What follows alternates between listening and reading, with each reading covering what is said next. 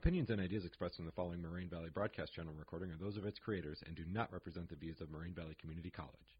What is up, Com 101 Honors? This is Sahara Mahi with the latest installment on the Hamilton podcast, hosted here at Moraine Valley. Today we'll be focusing on the topic of immigration in Hamilton, the American musical. Today we'll be moderating the discussion between Damien and Haley. Damien, my first question for the day is How do historians interpret Hamilton's point of view on the topic of immigration? Well, when it comes to the historian stance, Hamilton was definitely not a man of the people, and the musical's depiction of him as young, scrappy, and hungry is incorrect. In fact, Hamilton loathed the lower class and had high elitist values instilled within him. For example, Nancy Isenberg, a historian at the University of Louisiana, mentions how Hamilton led the Federalist Party, a group known to be hostile towards the idea that the United States should be headed by newcomers, which are immigrants. The Federalist pub pushed for a constitutional amendment that barred naturalized foreigners to be elected in office. Furthermore, Hamilton endorsed the 1798 Alien and Sedition Acts, which made it harder for a citizen to become an immigrant, which was the Naturalization Act, allowed the president to imprison and deport non-citizens who were deemed dangerous, Alien Friends Act, or who were from a hostile nation, Alien Enemies Act. In addition, criminalized immigrants who made false statements about the federal government were also imprisoned. This made sure that immigrants were not very supported in the United States at this time. So by Hamilton leading this Federalist Party and endorsing these different types of acts, it's very clear that historians see that Hamilton was anti-immigration at this time in the country. I believe that throughout history, Alexander Hamilton has fluctuated on his stance on the issue of immigration. To begin, Ron Chernow, author of the book that inspired the musical, titled Alexander Hamilton, explains that in 1776 at the Constitutional Convention, while deciding whether or not to limit roles of government solely to native-born Americans, Hamilton opposed, stating, the advantage of encouraging foreigners is obvious, clearly stating his stance on pro-immigration. Later in 1791, while proposing his financial expansion plan, historians Wayne A. Cornelius, Philip L. Martin, and James Frank Hollifield observed that Alexander Hamilton warned Congress that if the United States were to develop into an industrial power, immigration would have to be encouraged, so as to offset the scarcity of hands and the dearness of labor, again reaffirming the pro-immigration stance. Then, just seven years later, in 1798, as Damien previously mentioned, he is known to have supported the Alien Sedition Acts, where he obtains an anti-immigration stance. In 1802, he writes under the pen name Lucius Crassus, the United States have already felt the evils of incorporating a large number of foreigners into their national mass, but there is a wide difference between closing the doors altogether and throwing it entirely open. Some reasonable term ought to be allowed to enable aliens to get rid of foreign and acquire American attachments.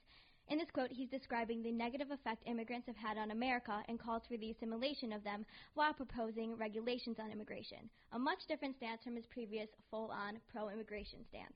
All right, so now how does Lin-Manuel Miranda illustrate Alexander Hamilton's character on the topic of immigration? Lin-Manuel Miranda paints a beautiful picture of immigration in Hamilton, the American musical. For example, in the song The Battle of Yorktown, the quote is, Immigrants, we get the job done.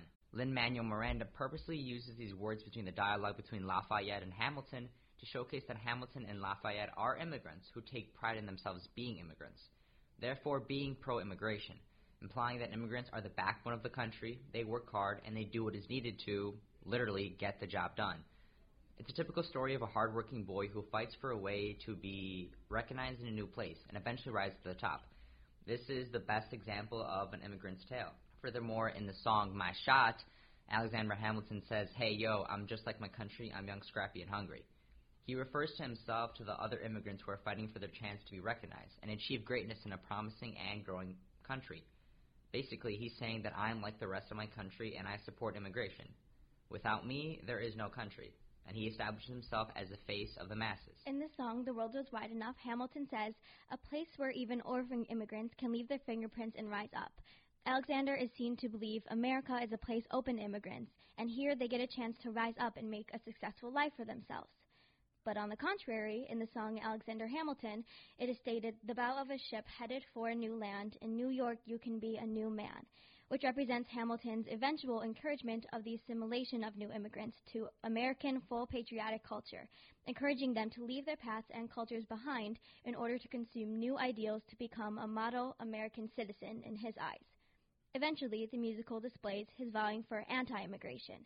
In the musical, it is repeatedly stated that Hamilton was a member of the Federalist Party. For example, in the song Election of 1800, it says, Dear Mr. Hamilton, your fellow Federalists would like to know how you'll be voting. The musical recognizes Hamilton was a representative from the Federalist Party whom supported the Alien and Sedition Acts, which is a view of anti immigration politicians. So, do you believe the musical portrayed his stance on immigration correctly? I believe the answer is yes and no. It doesn't clearly display his view on immigration. The character Hamilton wasn't clearly balanced on the issue of, immigra- of immigration. There is contradiction when it comes to his views. For example, in the quote that Haley previously just mentioned, the bow of a ship headed for a new land, in New York you can be a new man, it's basically saying that yes, you can come to this country and you can be this new person, but you need to drop your culture and your traditions, and you can be just like the other average American. So he wouldn't be an immigrant anymore. An immigrant brings their culture and their past, while other lines in the play contradict this statement, saying that this is a place where orphan immigrants can leave their fingerprints and rise up. They need to make their status known to others as immigrants and let others follow in their footsteps by setting examples on how to rise up by using your immigrant way of life that encompasses your culture and background. So basically, there is contradiction when it comes to Hamilton and the musical's portray- um, depiction on immigration because it's not a balanced issue. Believe that the musical does correctly portray his stance on immigration because Hamilton's shifting stance is thoroughly represented by displaying his wavering stance directly in the musical, where some numbers he favors pro immigration, then assimilation measures, and eventually anti immigration. I believe in real life he often contradicted himself with his views, and this took place in the musical as well. So I believe the interpretation of the character, along with his stance on immigration, was indeed accurate. Wow, this was a rather interesting discussion. Thank you guys for sharing your time, opinions, and efforts today, and have a great day.